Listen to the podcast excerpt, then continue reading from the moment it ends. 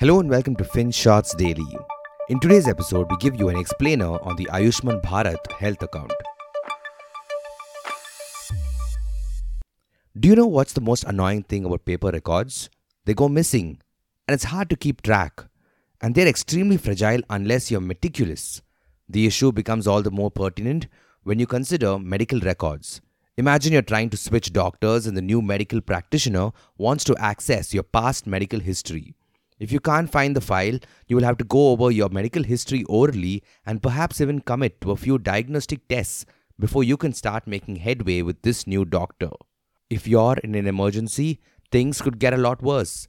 If your medical records aren't immediately accessible, the whole issue could turn into a matter of life or death. So, what do you do? Well, you take a look at the Ayushman Bharat Digital Mission or the ABDM. The idea here is to have a system in place so that individuals can access their digitized health records anyplace, anytime. How would it work?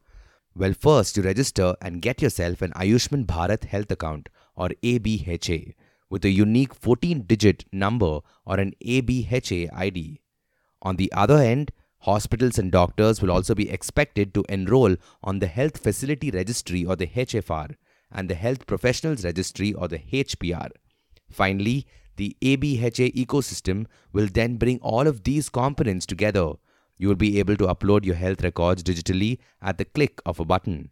And doctors, pharmacists, and diagnostic service providers will also be able to access your medical history with ease if you give them your health ID number and offer explicit consent. Now, this may look eerily similar to what other platforms like Apollo, 1MG, NetMeds have already been doing, they digitize prescriptions, test results, and other items for you to access them at your convenience. However, there's one key difference it's not a centralized system. Each platform has its own rules, systems, and standards. Also, you can't just upload all your records in one place. With the government's central health data repository, you only have to do it once, and hospitals, clinic, and insurers, both public and private, will be able to access them without you having to remember an infinite number of health account usernames and passwords. Also, policymakers can use it to understand the healthcare system better both geographically and demographically. And researchers could use the aggregate data to study how health and disease evolve in this country. Now, obviously, there is a long way to go before the system is fully robust. Getting every laboratory, hospital, and clinic in this country to buy into the idea is a gargantuan task, and it's not easy to achieve interoperability. There's also the fact that very few people know about ABHA in the first place. Sure, we've generated nearly 240 million health IDs, and this may convince you that adoption has been seamless. But the truth is, a good chunk of the 240 million people probably don't even know they have a health ID. And the reason? Well, there are two big reasons. One, is the Ayushman Bharat Pradhan Mantri Jan Arogya Yojana or the ABPMJAY, a free healthcare insurance meant for the poor and the marginalized. Reports indicate that every beneficiary with an Aadhaar card is assigned a unique ID at the back end. Obviously, this is done with consent, but there's a decent chance that most people don't fully understand what they're consenting to.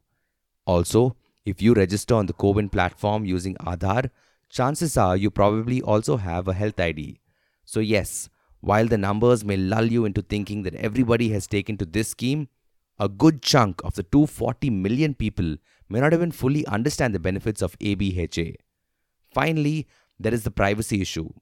A Mint report quotes an official as saying, quote, Data privacy has emerged as a concern, particularly in the healthcare sector.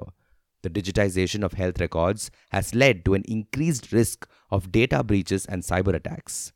We are working to use anonymization techniques to remove personal identification information before using the health data for public health research, policy making, disease surveillance, etc. Anonymization of data will ensure that the privacy of the individual is protected. Unquote. The flip side is that, for now, ABHA is a consent based system you can choose to deactivate your account or even opt out of the ecosystem completely by deleting your data and the digital health account.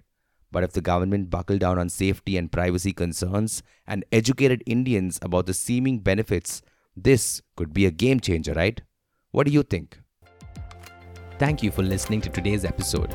FinShots Daily is available on a bunch of streaming platforms such as Spotify, Apple Podcasts, and Google Podcasts. So make sure you follow us on your favorite podcast streaming platform. Until next time.